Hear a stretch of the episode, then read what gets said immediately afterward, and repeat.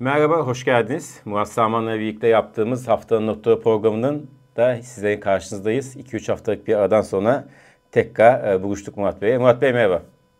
Merhaba, iyi haftalar Semih. Nasılsın? Sağ olun, sağ olun teşekkür ederim. Siz nasılsınız?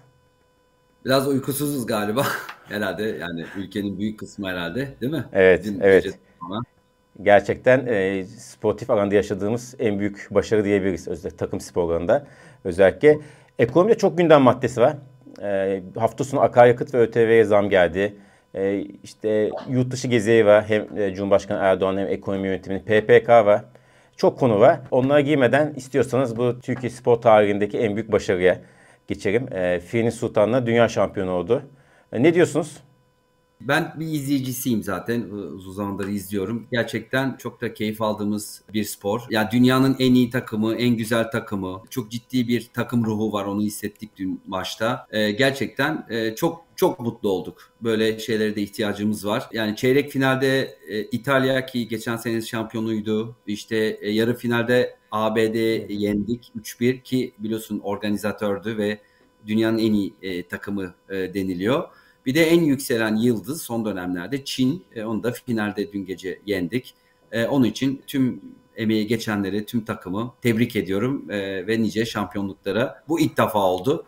E, gerçekten çok sevindik dün gece. Gece 4'te, 4.30'da yatmamıza değdi yani. Evet. Zaten e, sürekli yeni bir başarı kazanıyor e, kadın voleybol takımı. Evet gerçekten e, bize tarifsiz mutluluklar yaşatıyorlar. Emeğe geçen herkes çok teşekkür ederim. Ee, devamına geleceğinden de şüphemiz yok. Umarız diğer takım sporlarında aynı başarı, benzer başarı elde ederiz. Çok teşekkür edip ekonomiye geçelim. Murat Bey, hafta sonu hafta sonu damgasını vuran akaryakıttaki dev zamdı. Ee, gerçekten ne diyeyim şok etkisi yarattı demek herhalde abartı olmaz. Herkes onu konuştu. Ee, ne diyorsunuz? Bu akaryakıttaki zam neden geldi? Esas neden geldi? Şöyle bir istiyorsanız bir parantez açarım. Bütçe verisi açıklandı bugün. Biz bu yeni yapmadan hemen önce. Şimdi onun grafiğe giriyor. Bütçe Haziran'da tarihi bir açık verdi. Bütçe dengesi Mayıs ayında 118.9 milyar TL fazla vermişti. Haziran'da ise 219 milyar TL açık verdi. Rekor düzeyde bir açık. Bu açığı herhalde finanse etmek için bu e, vergiler geldi. Hem bütçe rakamını hem de e, hafta sonraki KDV ÖTV artışını sizden dinleyelim. Ya şöyle e, Semih, bunu daha önce de konuşmuştuk yani. Ben şaşırmıyorum açıkçası çünkü bunu çok defalarca konuştuk burada. Yani sonuçta e, seçim bitti ve şu anda hesap geldi. Yani e, yemek yendi, içildi ve şu anda bunun hesabı geliyor. Seçim öncesi yapılan inanılmaz bir e, seçim ekonomisi. Yani say say bitmez. Yani en başlıca EYT olmak üzere artışlar, işte parasal genişlemeler. Bütün bunlar e, seçime e, kazanmaya odaklanılmıştı.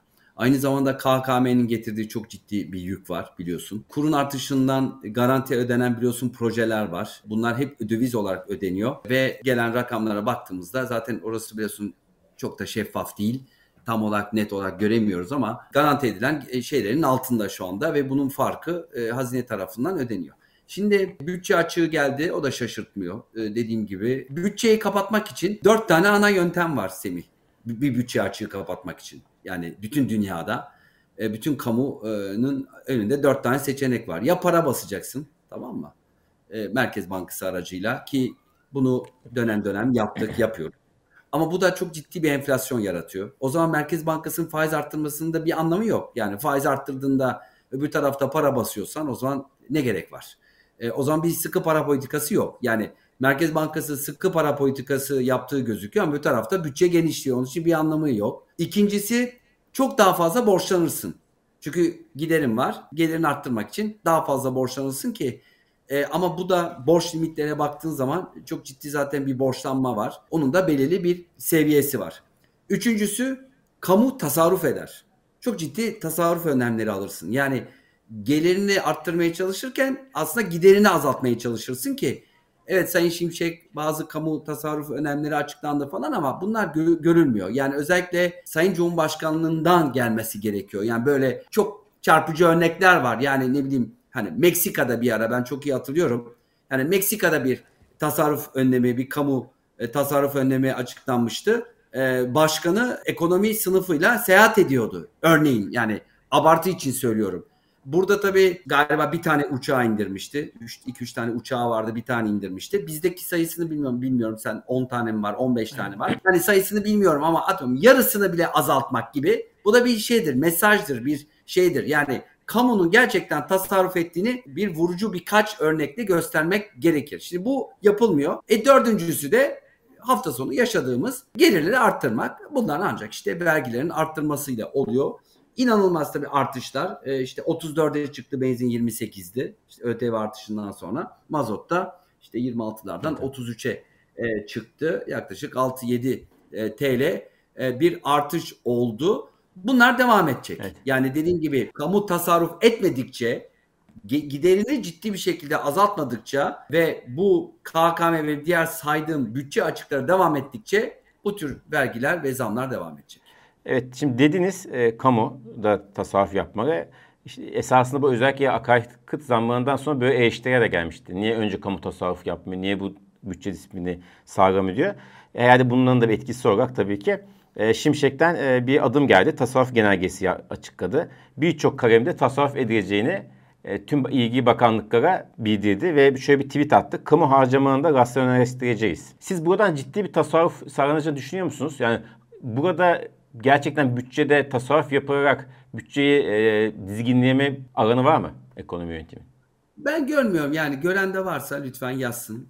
Yani e, kamuda ciddi bir tasarruf ediliyor diye gören, şahit olan varsa bize mesaj yazsın. Ben görmüyoruz yani bunu görmüyoruz. Daha önce de bu tür şeyler e, açıklanmıştı hatırlar mısın Semih bilmiyorum işte galiba belediye bazında, bakanlık bazında yani bu tür şeyler daha önceden de açıklanmıştı. Görülmüyor bu. Yani bunun yansıması lazım, bunun görülmesi lazım. E, çok daha ciddi adımlar. Nasıl bu ciddi bir adım? ÖTV'yi bu kadar yükseltmek, işte fiyatların 6-7 TL yükselmesi. Diğer taraftan e, harcama tarafında ciddi bir gözle görülür e, adımlar e, atılmalı. Dediğim gibi bütçe açıldı ve rekor e, şey seviyelere geldi. Ek bütçe de onaylandı biliyorsun 1.2 trilyon e, lira civarında. E, bunlar tabii ki devam edecek. Gece.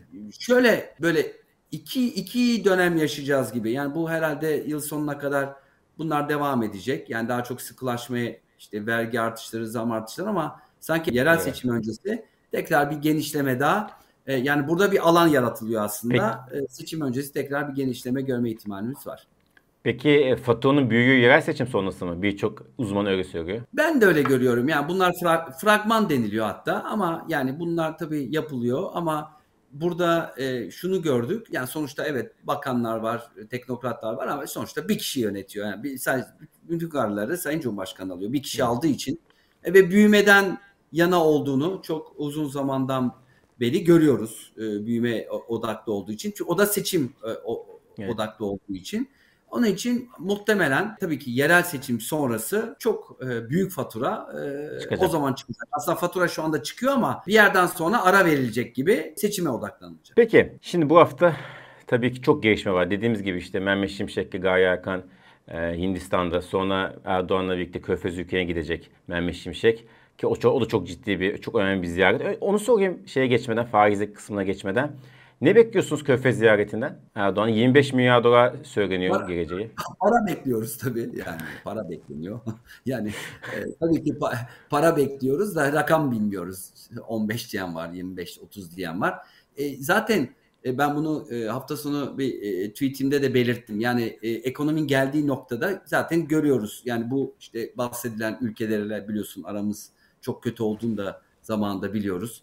Ee, işte e, kesinlikle İsveç'i NATO'ya almıyorduk. Birden değiştirdik. Ya bütün bunların sebebi ekonomi. Yani bir şekilde yani ekonomiyi düzeltmek için e, bir dış kaynağı ihtiyacımız var. Onu daha önce de söylemiştim. Rakamlar belli. Yani işte KKM'de biriken çok ciddi bir e, dö, yani döviz endeksi bir rakam var. Onun dövize gitmemesi için devam edilecek büyük ihtimal ama bir yerden sonra nasıl çıkılacak o bence o konuşuluyor şu anda. Onun formüller üzerinde çalışılıyor. Fakat burada bir döviz talebi e, yaratacak. İşte eksi rezerv, eksi 50, eksi 60 milyar dolar. 200 milyar dolar bir yıl içerisinde ödememiz gereken kamu ve özel sektör borcu. Yani 50 milyar doları geçen bir cari açık. Ya bunlar üst üste toplanınca çok ciddi bir döviz ihtiyacımız var. E bunun karşında arz gerekiyor. Herhalde şu yayın yaptığımız sıralarda herhalde e, bizim Merkez Bankamız bildiğim kadarıyla daha döviz basmıyor. Yani dolar basmıyor. Sadece TL basabiliyor. Onun için dövize ihtiyacımız var ve Peki, e, bu tür e, ziyaretler, bu tür toplantılar bu döviz arzını getirmek için devam edecek. Peki yeter mi Körfez'den gelecek 20-25 milyar dolar? En azından yani şimdi, e, kısa sürede olsa. Kısa süre için yeterli. Yani bizim sorunumuz e, Semih bunu beğenme bütün değerli meslektaşlarımız söylüyoruz aylardır, yıllardır. Yani büyük sorun burada enflasyon. Yani tamamen bir sarmala girdik. E, enflasyon yükseliyor. Yükseldiği için işte bütün ücretlerde işte şeylerde e, güncelleme yapıyoruz. O güncelleme yapıldığında bütçede açık çıkıyor. Bütçede açık çıktığı için yine vergileri, zamları yapıyoruz. Zamlar ve vergiler yükseldiği için tekrardan diğer işte ücretlerde, maaşlarda güncelleme yapılıyor. Bu sarmal devam ediyor şu anda ve bu enflasyonu düşürecek etkisi yok. Sen de takip ediyorsun biliyorsun 30-40 gibi bekleniyordu beklentiler enflasyon için yıl sonu. Şimdi artık 50-60'tan aşağı olmayacak gibi gözüküyor. Bu gelecek olan dışarıdaki sermaye evet olumlu ama dediğim gibi kısa vade olacaktır. Birkaç aylığına, yıl sonuna kadar turizm sezonu iyi gidiyor. E, orada ciddi bir döviz e, geliyor. O da Eylül-Ekim'e kadar devam edecek gibi gözüküyor. Evet, teşekkür ederim ve esas bu haftanın en merak edilen konusuna gelelim. Merkez Bankası'nın faiz kararı. Gaye Erkan'ın ikinci toplantısı olacak, ikinci PPK'sı olacak. İlk BPK'da faizi, politika faizi %15'e çekmişti. Şimdi birçoğuna göre en kritik toplantı. Artık nereye gideceğimizin, yönümüzün ne olduğunun anlaşılmasını sağlayacak bir toplantı. Hem kendi beklentisini hem piyasa beklentisini hem de olası sonuçları, etkileri bize bir özetler misiniz Murat Bey? Ya şimdi e, Semih yani Norveç'te ya da İsveç'te olsak ya da işte Merkez Bankası net bağımsız olsa burada oturup sana hesap yaparım. Dedim ki ya mer işte Merkez Bankası'nın işte politika faizi budur, be en, beklenen enflasyon budur, işte verim eğrisi, faizin verim eğrisi budur diye hani biraz otururum, çalışırım, e, bir modelleme yaparım ama şimdi e, ne kadar da Merkez Bankası Başkanı değiştiyse Merkez Bankası bağımsız değil. Onu hepimiz biliyoruz. E, buradaki konu yani ne, ne kadar arttırır, nereye kadar arttırır? Bu Sayın Cumhurbaşkanımızın nereye kadar tahammül ettiğiyle ilgili. Yani bunu bilmemiz gerekiyor. Sonuçta Merkez Bankası e, bunu tek başına yapmayacaktır. E, Sayın Cumhurbaşkanımızın faizi nereye kadar e, tahammül edebileceğini ben bilmiyorum. Açıkçası e, bilmiyorum bilen var mı? Tahmin etmek de çok kolay değil ama beklenenden daha az istediğini düşünüyorum. Bir şey söyleyeceksin. Sen biliyorsun evet, e, ben büyüyorum. Ben büyümüyorum ama e, Abdülkadir, Abdülkadir Selvi büyüyor olabilir. Onu söyleyeyim. Evet, ne diyor? E, 20 olmayacak diyor. 16,5 10 bugün yazmış. Ha, okey. 16,5 17. E tamam yani o, o biliyordur zaten. Ee, yani dediğim gibi bizim Hani biz saçı e, oturup sabah akşam çalışsak da e, yıllardır 30 yıldır bu işlerde olsak da sonuçta biz bu bunu tahmin etmemiz gerçekten çok zor. Ne bekleniyor? Yani baktığın zaman anketlerde 17,5 var. Tek tek saymayayım 18,5 var. Mesela ben 5 anket katıldım e, anketlere. E, ben 5 puan bekliyorum dedim. Yani 15 e, 6,5 yapmıştı. 5 ama ben biraz tabii rasyonel bakmaya Sayın Şimşek diyor ya rasyonel politikalara döndük diye. Hani rasyonel politikalara döndük dememiz bunun 5 daha arttırması demek. Çünkü e, bugün enflasyon yani açıklanan TÜİK enflasyonu diyelim yani 40'larda işte bunun gerçeği yaşadığımız herhalde iki katı işte enag enflasyonu yüzü geçti yıllık bazda.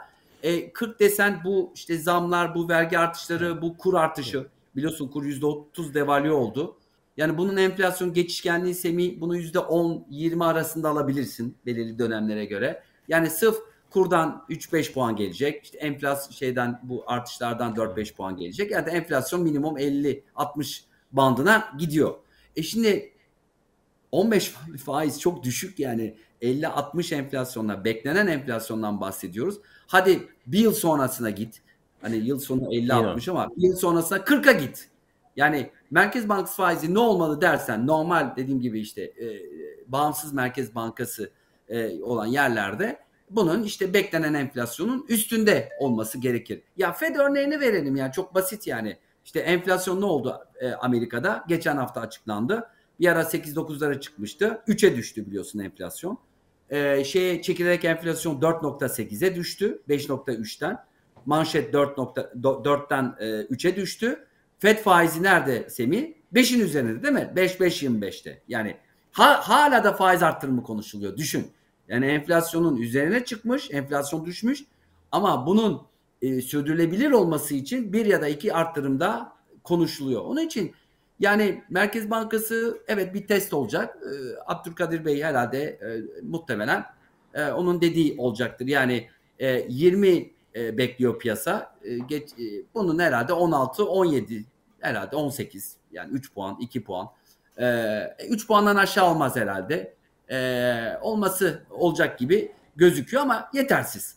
E, benim yani yapılması gereken onları zaten e, yıllardır evet. söylüyoruz. Borsa ne oldu diye sorayım. Hem grafik vereceğiz hem de borsa biz bu yayını yaparken %2 yukarıda 6570 seviyesinde. Buyurun borsa bu hafta nasıl bir seyir izler? Şimdi gerçekten soluksuz yükseliyor borsa. Ben ona bir ara biliyorsun nominal borsa adı vermiştim. Nominal enflasyon kadar. Yani enflasyon yükseldikçe işte e, şirket değerleri, ciroları artıyor ve borsadaki fiyatlar artıyor. Şimdi benim daha önce belirlediğim bir iki buçuk sent hedefim vardı dolar basında. Biz oraya geldik şu anda. Yani çok kritik seviyelerdeyiz şu anda. Yani işte 6500'ün üstü zaten e, gerçekten artık kritik seviyeler. Bir kar satışı mümkün. Bu hafta gelebilir. Şimdi bu kar satışlarında belki de bahane e, aranacaktır. Belki belki de perşembe bir bahane olabilir. E, Merkez Bankası toplantısı. Yani 6400 dinleyenler, izleyenler özellikle oraları 6400 6450'ye baksınlar. Yani onun altında gelirse hacimli e, burada kar satışı mutlaka hızlanacaktır. Yani 6500 6400 bandı gerçekten kritik seviyeler. Biraz daha yükselme ihtimali var ama bir kar satışı da gelecektir. Uzun vadede bence yükselecek gibi gözüküyor. Dediğim gibi çünkü enflasyon e, devam edecek. Burada belki de biraz daha e, şirket bazında bakmak gerekecek. İşte döviz getiren işte şirketler, borcu az olan şirketlere biraz daha e, odaklanmak gerekecek. Kar şey ikinci çeyrek bilanço sezonunda biliyorsun bu hafta başlıyor. E, o da e, hareket getirecek borsaya. Teşekkür ederiz. Peki döviz kuru. Biz bu yayını yaparken 26.25 dolar.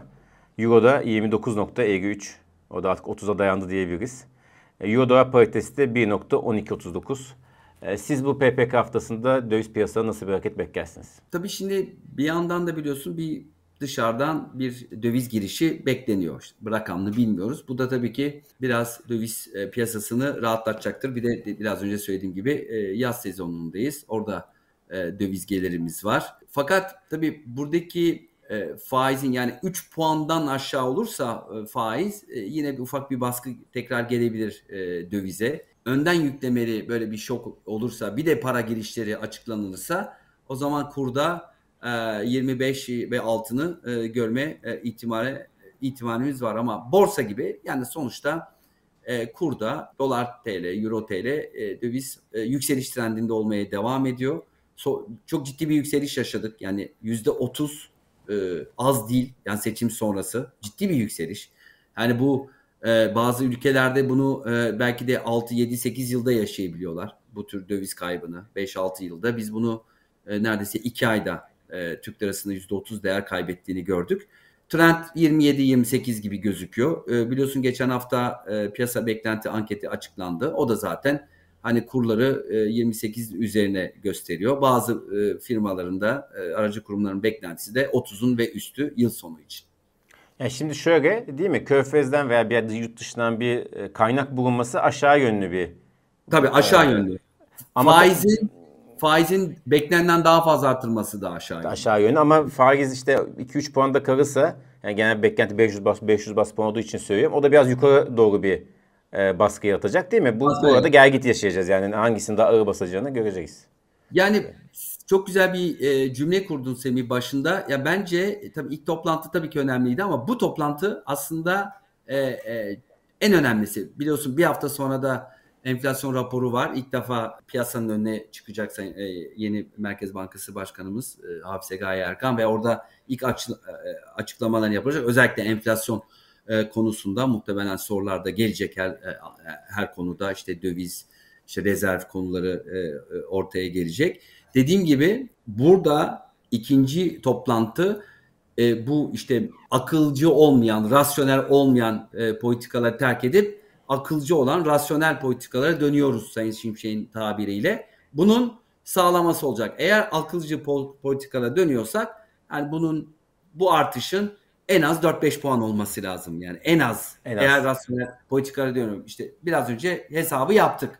Ee, ama e, eski politikalar ya da işte melez ya da hibrit politikalar devam edecekse e, Sayın e, Abdülkadir Selvin dediği gibi belki de işte 17 mi diyor? 16,5 17. E, Yapmasa daha iyi. Hiçbir Yapmasa anlamı yok. Yani yapmasa Tabii. daha iyi. Bir anlamı yok çünkü enflasyon gelmiş 40-50'lere. Tabii enflasyon raporu da önemli çünkü ileriye yönelik tahminler de yer alacak orada.